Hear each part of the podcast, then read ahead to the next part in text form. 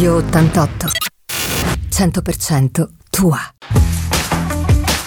Spazio Libero con Alberto Guasco. Benvenuti a questo nuovo appuntamento di Spazio Libero.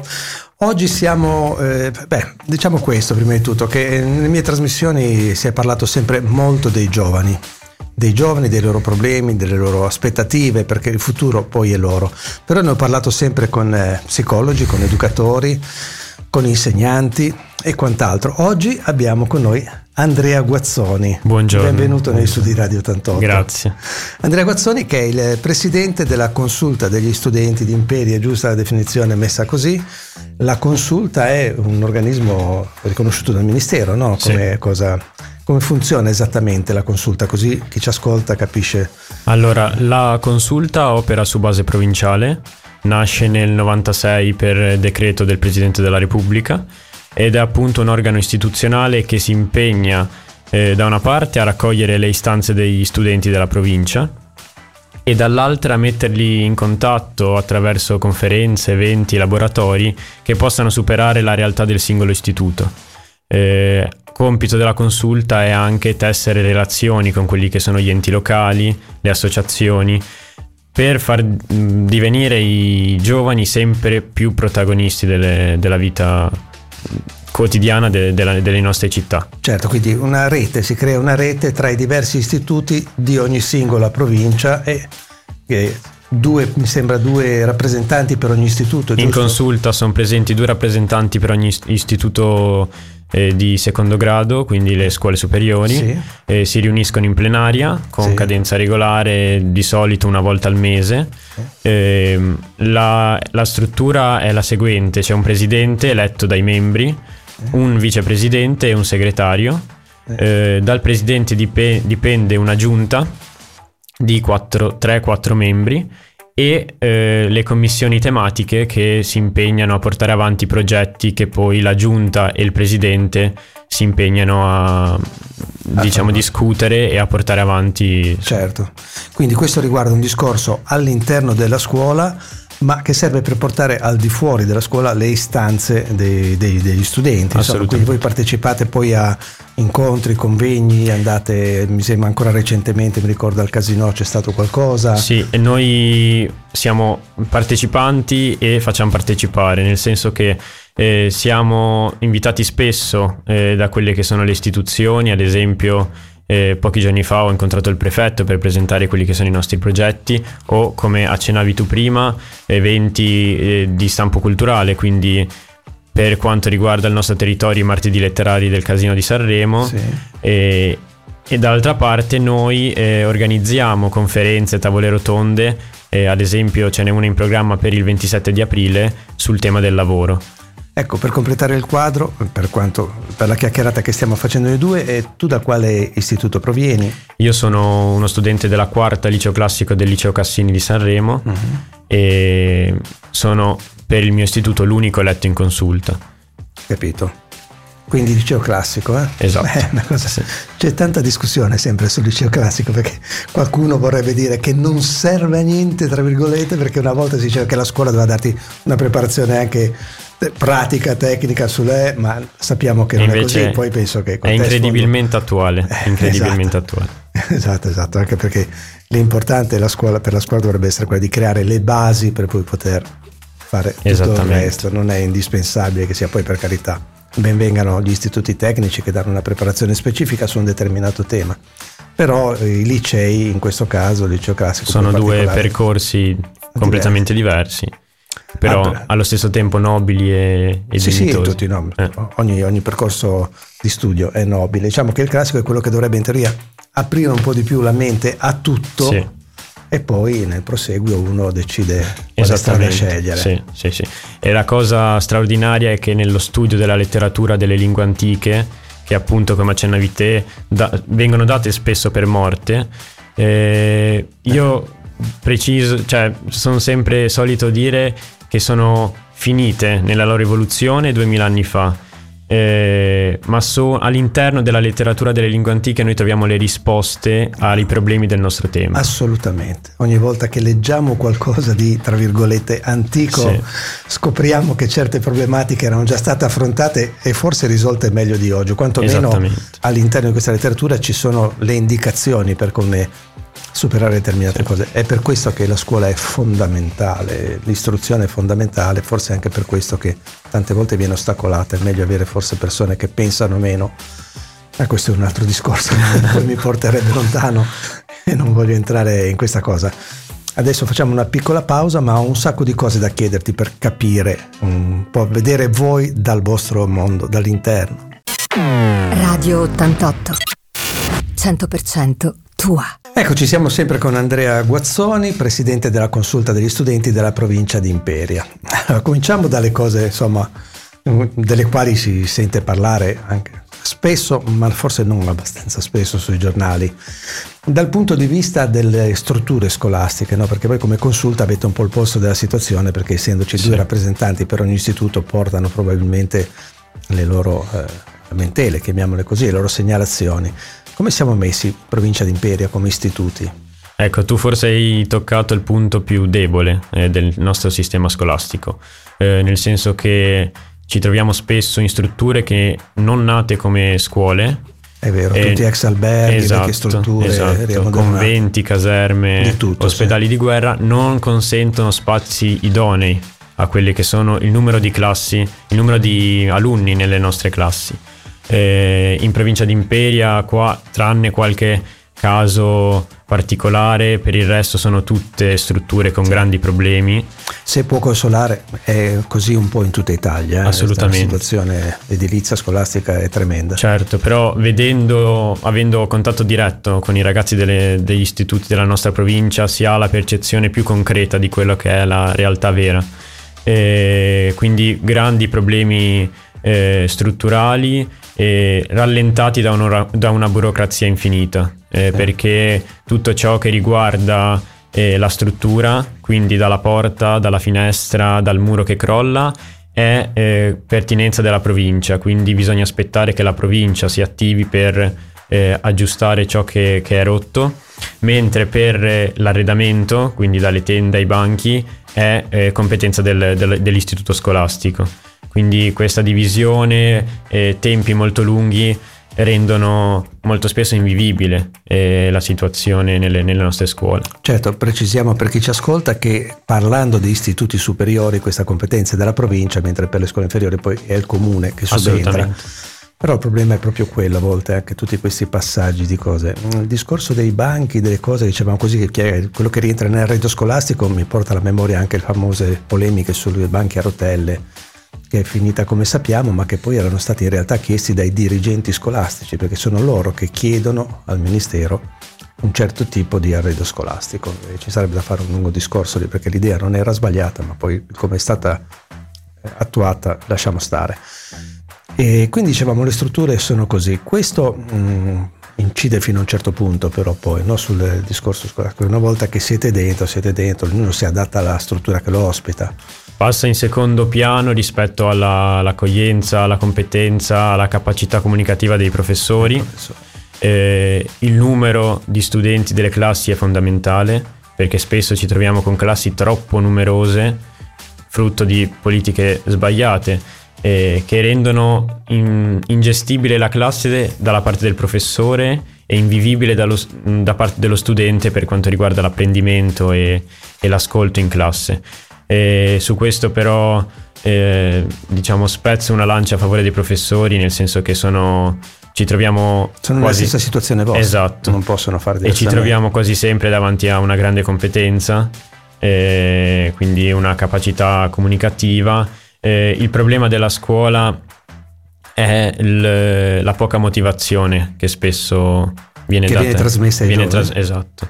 Quindi io dico sempre che l'unica cosa che non costa nulla ormai, in un tempo in cui tutto è governato dal denaro, è il sogno. Quindi secondo me i giovani non dovrebbero mai smettere di sognare, no? E spesso ci troviamo di fronte frasi che in qualche modo spezzano le gambe un po' agli studenti, e questo secondo me è la cosa più sbagliata e il danno più grande che la scuola può fare ai nostri giovani, soprattutto perché saranno poi loro artefici del loro destino, no? Per tornare a frasi pescate nel mondo, danno molto che però poi esatto. Nella realtà, se tutto questo viene compresso e viene in qualche modo incanalato, si perde molto di quello che è il potenziale dei giovani. Assolutamente. Ecco, sì. Non si capisce perché, non è una questione di governi alla fine, perché nonostante l'alternanza dei governi sembra che la scuola venga sempre maltrattata un po' volentieri. Come dicevamo prima, forse tanti non hanno interesse che la scuola funzioni bene, e ci sarebbe tutto un ragionamento troppo lungo da fare, però detto tutto questo, voi ci siete vivi, vi fate sentire. Quest'anno è abbastanza tutto in sordina, non ho ancora sentito di manifestazioni eclatanti, di proteste eclatanti. Diciamo che la nostra provincia non è mai emersa per questo tipo di attività. Anche questo è vero. Quest'anno però, rispetto agli altri anni, mi vengono in mente manifestazioni per il clima, sì. Quest'anno per ora ancora non è successo nulla. Sono manifestazioni che diciamo, nelle quali i giovani sono molto coinvolti e che noi, tra virgolette, adulti, boomer dovresti dirmi giustamente oggi, abbiamo sempre guardato con una certa sufficienza, come una volta si guardava con molta sufficienza il partito dei Verdi, parliamo di vecchia, di politica, c'è ancora ovviamente, è naturale, è vivo, però una volta era ancora più, con una certa sufficienza, perché sembrano problemi secondari, ma mai come in questo periodo ci stiamo accorgendo che non è assolutamente secondario il discorso del clima e del green e di quant'altro, quindi ben venga la vostra sensibilità in questa direzione. Radio 88 100% tua. Eccoci, siamo sempre con Andrea Guazzoni, presidente della Consulta degli Studenti di Imperia. Finalmente riesco a parlare dei giovani con un giovane studente, cercando di andare un po' più a fondo per quanto è possibile. Abbiamo parlato prima delle strutture, poi hai precisato anche che comunque gli insegnanti vivono la vostra stessa situazione, l'importante è il rapporto e il metodo di insegnamento.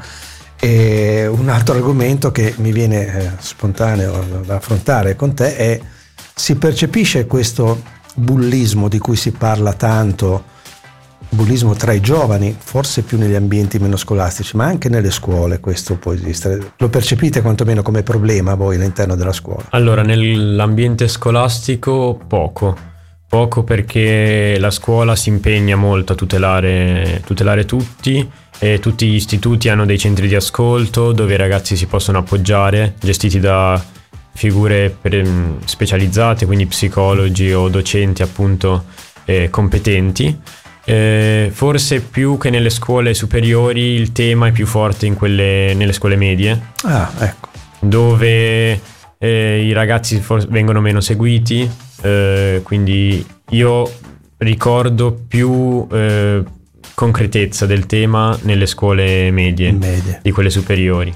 Poi logicamente i casi avvengono purtroppo anche in quelle superiori e, come accennavi te, forse di più negli ambienti extrascolastici, dove i ragazzi sono un po' più liberi, meno seguiti, meno sotto, diciamo, l'occhio di persone adulte. Ecco, però anche all'interno della scuola, ad esempio, tu dicevi c'è un sistema quasi di difesa, no? La scuola fa quadrato, ma se un ragazzo non è lui a manifestarsi, a dire mi sento oggetto di bullismo, oppure mi succede questo, intorno tra di voi legate, cioè c'è qualcuno che dice ma guarda, quello sta subendo questa situazione, bisognerebbe fare qualcosa, bisognerebbe intervenire, almeno noi come amici, come studenti? No, assolutamente, c'è molta sensibilità sul tema, prima ancora che dagli adulti, proprio dai ragazzi, quindi fanno cerchio intorno a quella che potrebbe essere un'ipotetica vittima e si fanno sentire, anche coinvolgendo poi ovviamente i consigli di classe, quindi persone che poi possono agire più concretamente e possono proteggere più fattivamente il ragazzo. Sì, la sensibilità non è un aspetto che manca ai ragazzi di oggi. È una curiosità mia, tutti questi temi meriterebbero ampio spazio, diciamo, però siamo in una chiacchierata radiofonica, quindi i tempi, la forma è questa. Tutte le polemiche che vengono fatte, tra virgolette, tra gli adulti, e mi riferisco alla televisione, ai giornali, trasmissioni di approfondimento e quant'altro arrivano a voi, perché tante volte è un po' come per il femminicidio, no? Si parla tanto della violenza contro le donne, tutti ci esprimiamo contro la violenza contro le donne, mentre se ne parla in televisione avvengono 1 o 2 delitti quotidianamente contro le donne, perché questo messaggio arriva alle persone che sono in grado di percepirlo, ma chi è portato a quel tipo di violenza non lo recepisce proprio.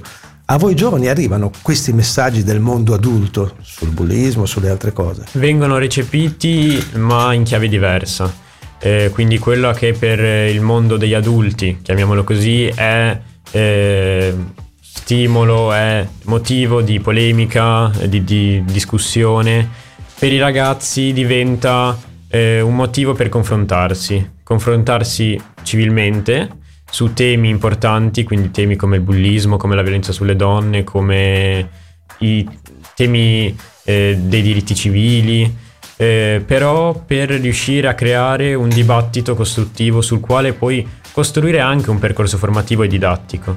Quindi vengono recepiti ma in chiave diversa e se vogliamo accettati con più leggerezza. Sì, come dire, beh, tanto è importante che se ne parli, ma voi avete poi un vostro sistema, esatto, autonomo di intervento su questi temi. E beh sì, perché ti ripeto, tante volte ci si parla tra di noi senza sapere se questi messaggi in realtà arrivano o meno.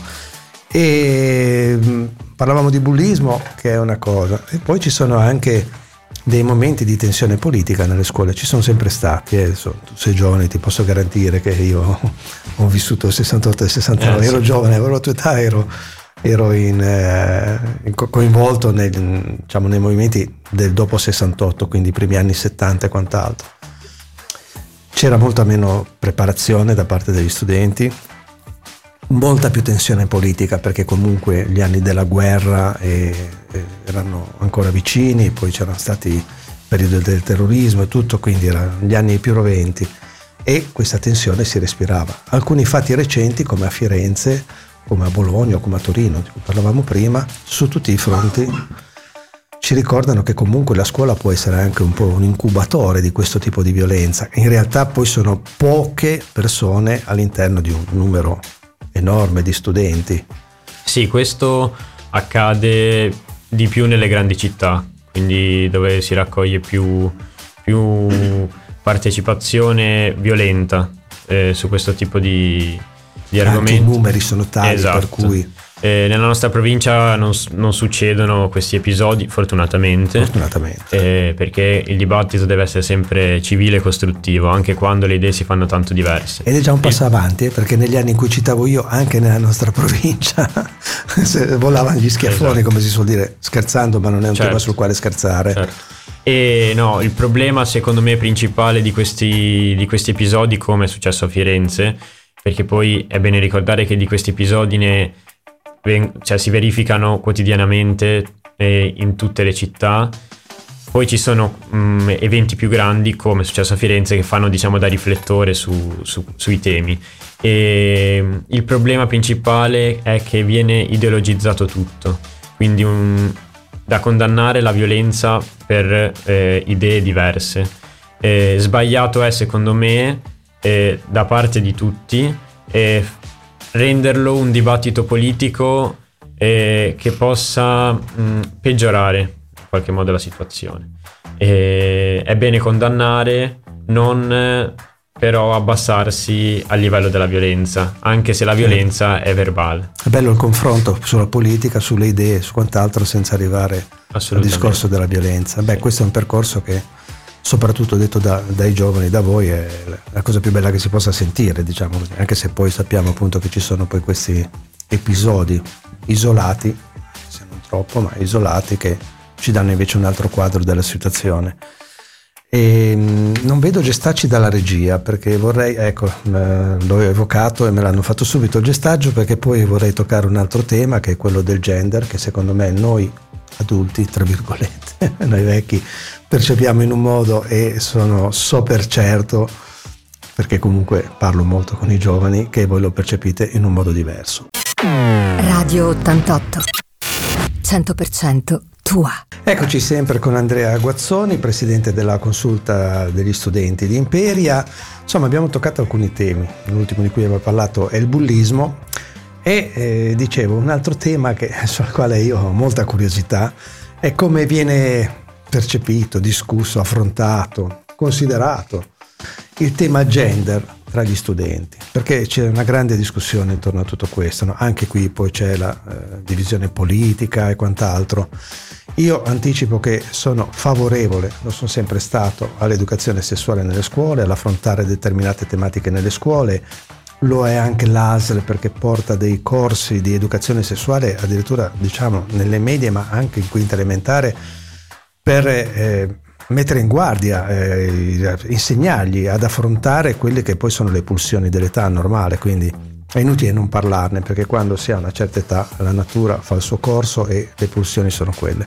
C'è chi dice che parlarne crea il problema, io sostengo che parlarne risolve il problema, però la discussione potrebbe essere grande. In questi anni, questo ultimo periodo soprattutto, si parla molto del gender, cioè di questa fluidità, di questa possibilità di riconoscersi anche in una sessualità diversa da quella che è la natura. Cioè, insomma, è un tema molto complesso che qui abbiamo già affrontato in apposite trasmissioni. Tra i giovani, come la percepite questa cosa? Perché tu dico, no, se ne parliamo, poi i giovani chissà che idee si fanno. Diciamo che la nostra fascia di età è una fascia di età nella quale c'è consapevolezza maggiore rispetto a ragazzi più piccoli. Quindi nelle scuole esce spesso questo tipo di dibattito, esce sia diciamo tirato fuori dai professori, molto più spesso dagli stessi ragazzi, ai quali è garantita, diciamo, una libera la facoltà di portare avanti idee e istanze che sono proprie di ognuno di noi. Come dicevo prima, per il bullismo, per i temi dei diritti civili, c'è molta più sensibilità e molta più civiltà nel parlarne, cercando di tener fuori l'ideologia politica. Quindi questo è fondamentale, e mentre per quanto riguarda l'educazione sessuale è presente nelle scuole, è presente più nelle scuole medie e nei primi anni delle scuole superiori, nelle fasce di età dove diciamo questo tipo di educazione è più urgente, ecco. Ed è importantissimo continuare con questo, perché l'informazione è il primo mezzo di prevenzione, quindi questo è indispensabile in tutti i casi, sia per i comportamenti che per le malattie che possono sempre comunque incorrere, i rischi di gravidanza che io ho scoperto anni fa facendo questo lavoro, facendo interviste, che insomma l'attenzione veniva portata addirittura appunto alle prime e seconde medie e si pensava ancora di scendere, perché sono pochi i casi, ma comunque alcuni casi si sono verificati, anche le gravidanze indesiderate a quell'età lì. Indesiderate in ogni caso, perché l'età è un'età dell'incoscienza, non si sa bene cosa si fa. E quindi la mia impressione è sempre quella, cioè che siano più gli adulti a crearsi il problema che non i giovani. Mi sembra che tra i giovani questa percezione di pericolo, di attenzione non ci sia, cioè tra di voi io credo che sia assolutamente normale accettare un amico o un'amica con tutte le sue idee. E anche perché non sarebbe giusto non farlo, tanto non ce ne sarebbero i motivi, esatto. E soprattutto perché dalla diversità poi nasce il confronto più bello, e quindi è fondamentale riuscire a interagire, entrare in empatia con tutti per portare anche più leggerezza alla scuola stessa. Quindi è dal confronto in primis degli studenti, è dal confronto delle diversità, dei modi di vedere completamente diversi, che poi nascono idee, progetti e dibattiti che sono i più costruttivi e i più utili per l'evoluzione della scuola. Dal mondo esterno, tra virgolette, dal mondo degli adulti, come continuo a ripetere in questa intervista, arrivano tante iniziative, no? Si parla anche, ci sono gli psicologi per i ragazzi che possono manifestare dubbi di qualunque tipo, non parliamo più solo di genere, qualunque cosa. Voi all'interno della scuola, tra di voi, lo percepite questa offerta di aiuto che arriva dall'esterno? Sì, e a partire dalla stessa struttura scolastica, quindi come dicevo prima, in primis i centri di ascolto sono un mezzo di aiuto, poi l'orgoglio giovanile spesso non porta a cedere subito alla all'offerta di aiuto, però c'è la consapevolezza, e questo è bellissimo, secondo me per tanti anni è mancato questo, un'attenzione maggiore, più attenta, più curata a quelli che sono i problemi dei giovani, anche perché nella nostra società in cui ormai l'innovazione tecnologica è arrivata a livelli altissimi e continua a correre, ormai è inarrestabile, i problemi sono tanti e sono di più. Quindi adesso mi viene in mente per esempio il tema del cyberbullismo, assolutamente, tutti i grandi temi legati a un uso scorretto della tecnologia. Sono le famose registrazioni che anche in giochi tra ragazzi possono diventare poi un'arma, esatto, di ricatto, che può portare a situazioni veramente drammatiche, come purtroppo abbiamo letto molte volte in cronaca. Radio 88 100% tua. Eccoci, siamo sempre con Andrea Guazzoni, presidente della Consulta degli Studenti di Imperia. Abbiamo fatto un discorso un po' generale su cose, tra virgolette, che possono rientrare nei tuoi compiti istituzionali.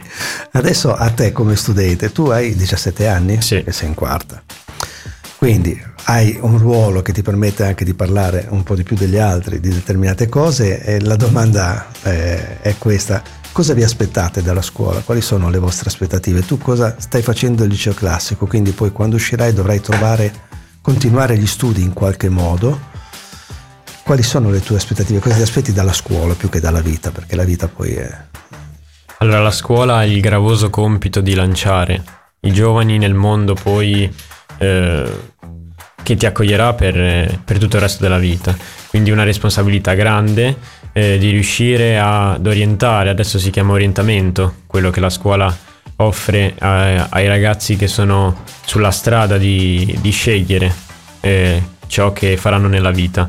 Il nostro sistema scolastico garantisce sia una formazione tale da poter affrontare un percorso universitario, quindi liceo classico, un liceo scientifico, le scuole più appunto orientate per uno studio filosofico, chiamiamolo così, e invece gli istituti tecnici che lanciano lo studente nel mondo del lavoro, quindi senza dover affrontare ulteriori percorsi. Non necessariamente, no, esatto. Possono accedere all'università, certo, ma... Certo, però diciamo che il ragazzo che sceglie una scuola, un istituto superiore, tecnico, professionale, diciamo è più indirizzato verso poi un percorso lavorativo diverso.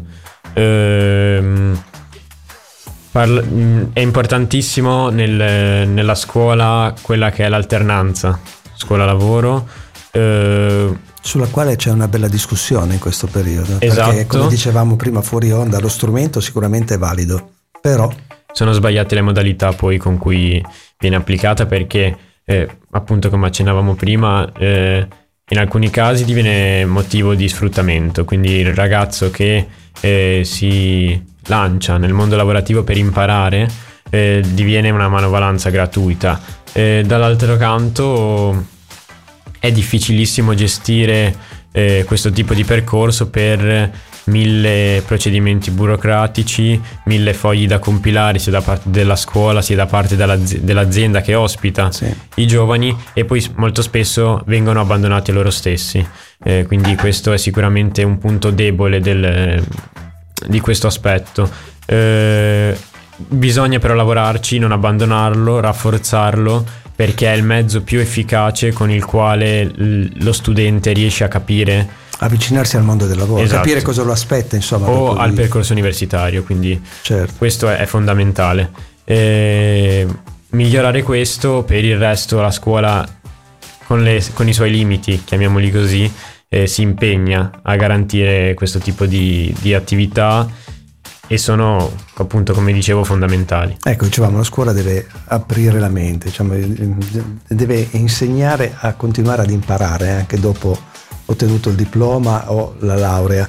Dicevi prima tu, un istituto tecnico ti dà una preparazione che almeno in teoria ti garantisce, appena finito quel percorso di studi, di cercare un lavoro in quel determinato settore, perché hai alcune basi che puoi approfondire.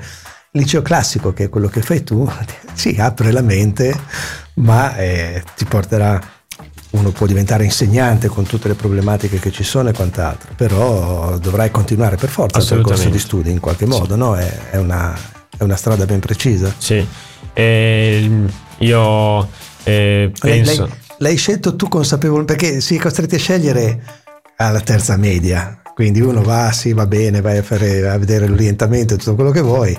L'hai scelto tu o sei stato più guidato dai tuoi in questa? No, io ho scelto autonomamente, io ero più indirizzato verso un liceo scientifico, poi mi è stata bloccata questa idea, e qua torniamo un po' al discorso di prima, dai professori, perché mi hanno detto che non sarei stato in grado, e dopo un confronto con la professoressa di italiano dell'epoca, che era molto, molto in gamba e disponibile, mi ha rassicurato sulla scelta del liceo classico. La rifarei, è una scuola davvero bellissima, che richiede fatica, ma come tutte le cose che richiedono fatica danno tante soddisfazioni, quindi questo è l'aspetto più bello, e soprattutto perché ti dà una preparazione tale da poter affrontare una vastissima scelta poi universitaria e di studi. Io ad oggi penso di intraprendere un percorso di tipo giuridico, quindi fare giurisprudenza e poi tentare il concorso in magistratura, o se questo dovesse andare male aspettare per poi cercare di intraprendere la carriera prefettizia. Insomma, sono buone. Diciamo che in magistratura dovrebbe esserci una richiesta di magistrati, perché sappiamo com'è. A proposito del classico e delle lingue morte, mi ricordo che qui abbiamo avuto come ospite la professoressa Stefania Sandra, che è la mia insegnante di italiano. Ecco, voilà, è così il quadro è completo, che ha una mia battuta sulle lingue morte. Ho rischiato grosso. Ha spiegato giustamente che sono morte solo per modo di dire, esatto. Sono tutt'altro, sono vivissime. Radio 88 100% tua. Eccoci sempre con Andrea Guazzoni, e insomma alla fine la professoressa che ti ha dato quel consiglio indirizzandoti verso una scuola più umanistica che tecnica l'ha indovinata, insomma ha indovinato quali erano le tue, sì. Anche sentendoti parlare si capisce che sei comunque portato per questo tipo di scuola.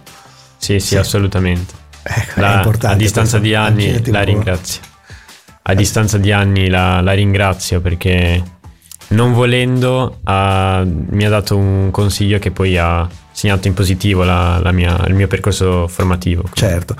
Allora, nella tua qualità di presidente della Consulta degli Studenti di Imperia, dicevamo, come consulta organizzate degli incontri e partecipate poi a vostra volta a incontri organizzati invece da altre istituzioni, sì. Alle quali voi... Il più recente, del quale poi parleremo del prossimo, ma certo. Il più recente che c'è stato al Casino, su che tema era?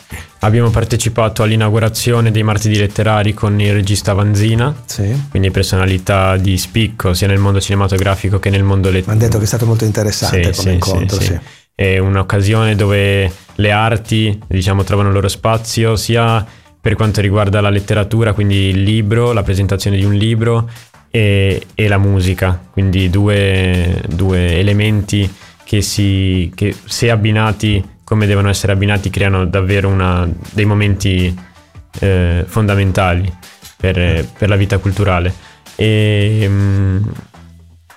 quindi abbiamo partecipato all'inaugurazione dei martedì letterari, e poi sono diversi gli incontri anche sulla legalità, no? Alla quale avete partecipato come studenti, come istituti, insomma. Sì, le nostre scuole partecipano sempre, diciamo, agli appelli del Casino o degli organizzatori di questi eventi su temi importantissimi, quindi la legalità, il bullismo, il cyberbullismo, la sanità, quindi tutti elementi molto... Così. E invece il prossimo impegno vostro quale sarà?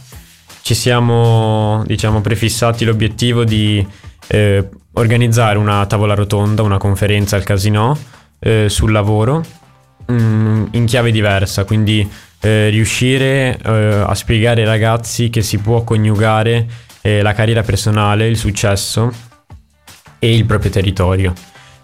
Io una cosa che odio è il fatto che molti insegnanti dicono scappate, questo paese è morto. Siamo un po' in tanti a volte a dire così, io no, però lo sento dire spesso. Il punto è che secondo me questo paese sta rischiando di morire per davvero, e se ha possibilità di risalire, di rialzarsi, è responsabilità dei giovani farlo, e quindi dire loro di scappare è come accoltellare un po' il paese, no? E quindi noi vogliamo portare la testimonianza di alcuni imprenditori locali, che ringrazio, che ci sono dimostrati subito disponibili, e di una persona di spicco a livello nazionale, che è il professor Paolo Crepe, quindi uno psicologo, una persona di rilievo, proprio su l'importanza di restare sul territorio, di portare le peculiarità del proprio territorio sul panorama internazionale, non rinunciando però a una carriera personale che possa dare soddisfazione allo studente. Insomma, se uno riesce a equilibrare queste cose sicuramente è positivo, sì. Noi non vi le stiamo lasciando una grande eredità, c'è tantissima incertezza anche in questo momento. Stiamo andando abbastanza rilassati verso quella che potrebbe essere la terza guerra mondiale, che nei fatti c'è già, perché siamo già schierati, siamo già in guerra. E quindi è difficile parlare con i giovani e dire vi stiamo lasciando questo, però la realtà purtroppo in questo momento è questa qua. Radio 88, 100% tua. Eccoci sempre con Andrea Guazzoni, ricordiamolo, presidente della Consulta degli Studenti di Imperia, quindi un po' con il polso della situazione della nostra scuola in provincia. È un tema che abbiamo toccato spesso qui, legato a tante altre tematiche, è quello del Covid, nel senso, come avete vissuto questo periodo che è stato mortale per noi adulti, ma soprattutto per i giovani? E lo legherei a quello che mi dicevi anche prima, no? Ti ho chiesto se continuano a esserci le assemblee di istituto, se sono animate, se sono qui di là, ma anche lì il Covid ha avuto la sua parte negativa, purtroppo.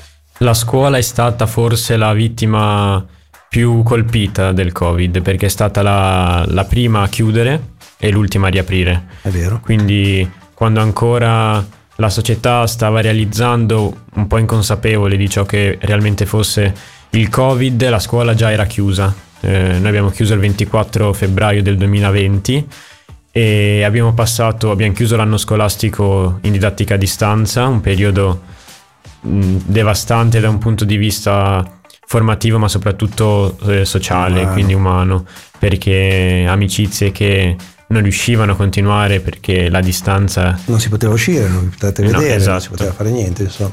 E abbiamo quindi chiuso quell'anno scolastico a distanza e abbiamo aperto quello successivo sempre in modalità online, esatto, e la DAD ha fatto da filo conduttore per tutto l'anno scolastico, quindi più di un anno e mezzo in DAD, quindi un grosso danno che abbiamo subito per il Covid.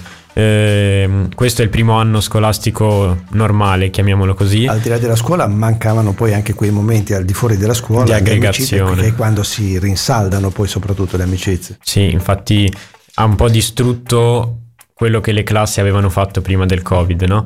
Quindi c'è stata una costruzione, il Covid ha distrutto e adesso è ripartita con molto più entusiasmo di prima una ricostruzione di relazioni, amicizie, di quel tessuto umanitario che poi è la vera essenza della scuola. E quindi questo è il primo anno, diciamo, normale dopo il Covid, senza mascherine e di nuovo con i banchi non più singoli ma uniti, che sono piccolezze ma che in realtà poi sono quelle che segnano.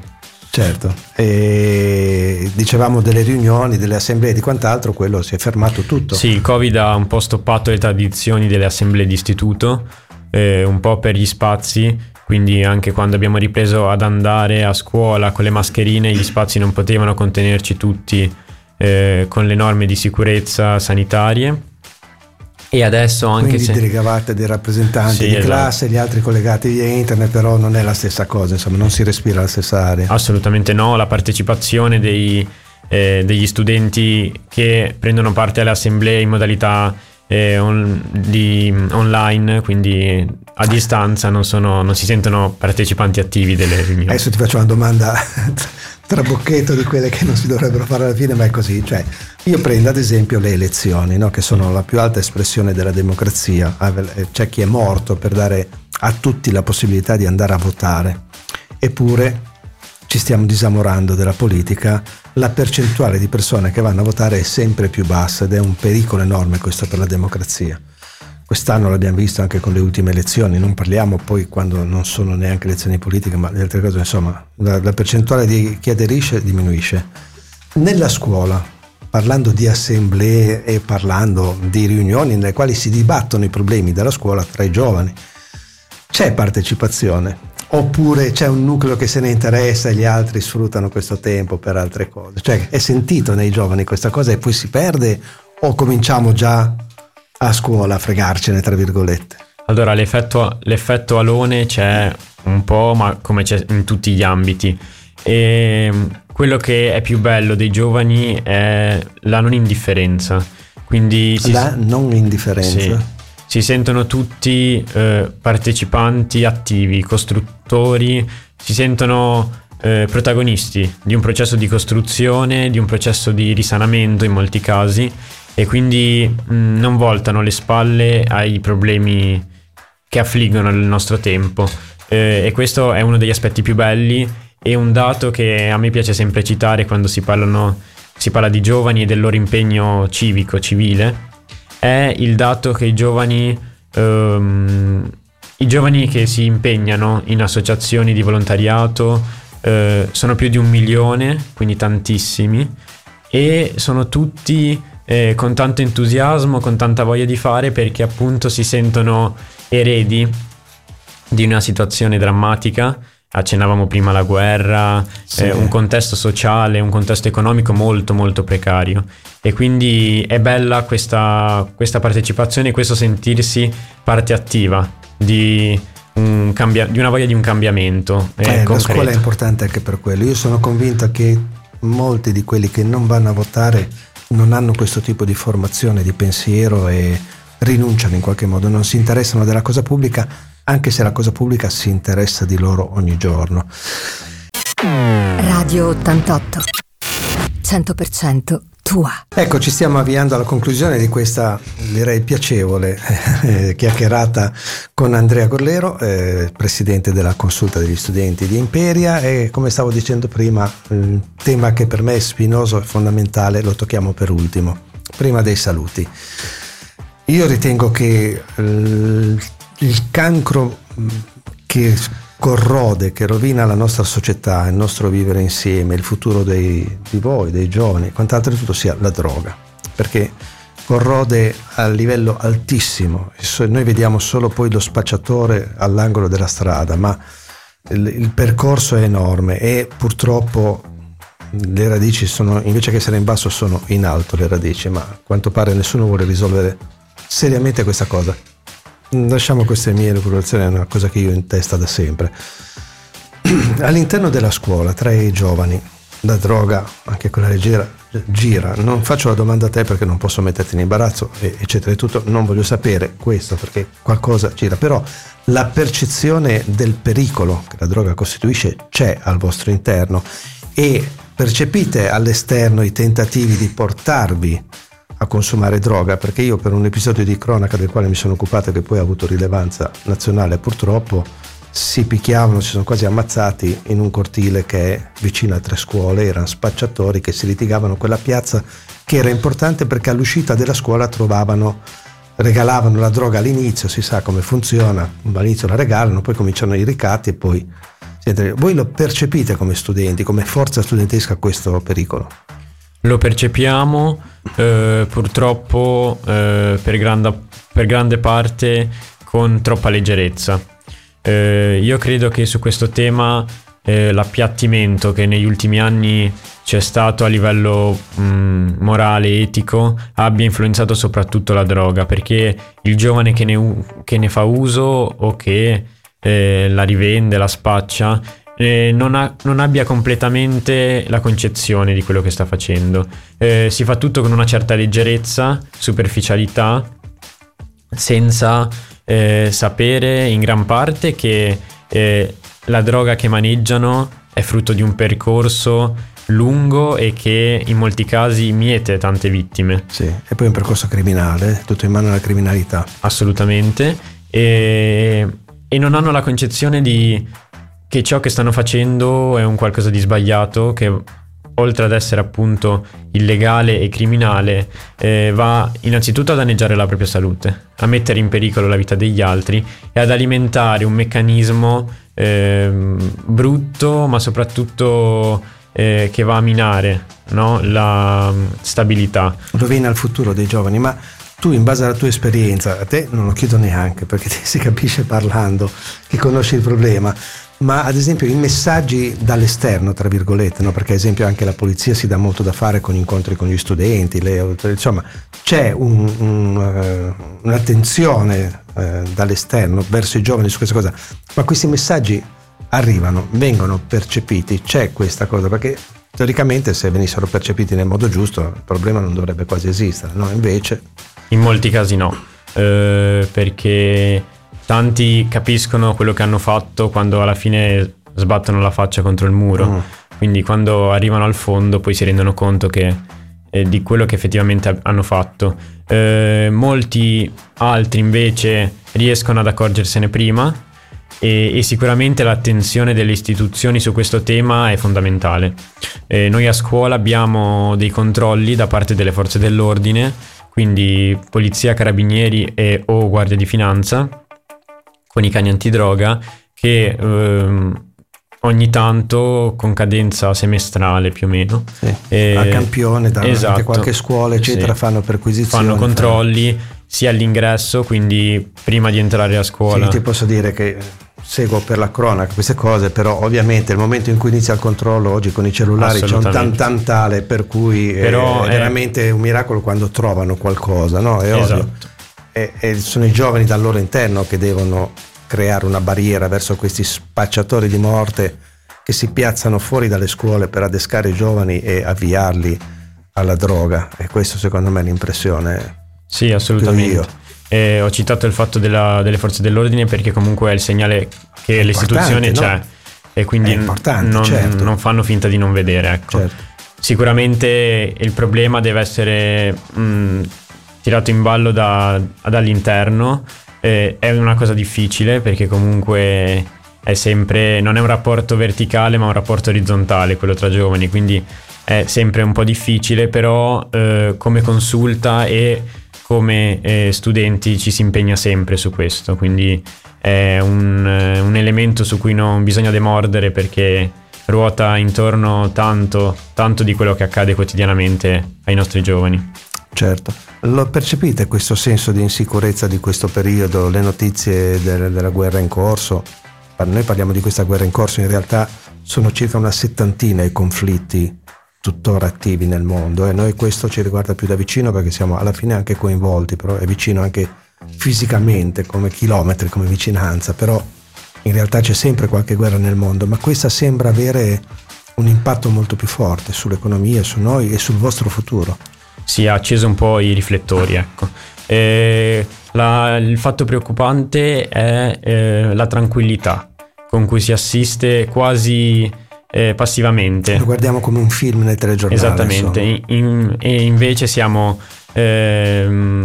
incredibilmente vicini, incredibilmente dentro a questa vicenda, quindi questo è un fatto preoccupante. Gli studenti non sono indifferenti neanche a questo, e le guerre, la guerra in Ucraina, ma tutte le guerre che purtroppo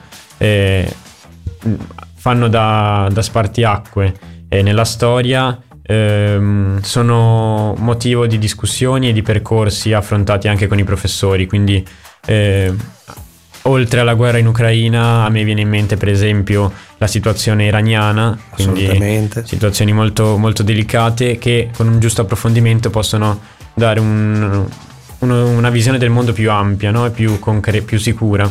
C'è tutto il Medio Oriente, ma poi andiamo a vedere, c'è l'Afghanistan, c'è la Siria, sono tutte situazioni vicine anche a noi, eccetera. E siamo quasi in chiusura, stiamo arrivando al momento dei saluti. Ho perso il filo, c'era ancora una cosa che volevo chiederti, ma su quest'ultima cosa l'attenzione mi ha portato via. Niente, se mi viene in mente però te la dico ancora mentre ci salutiamo.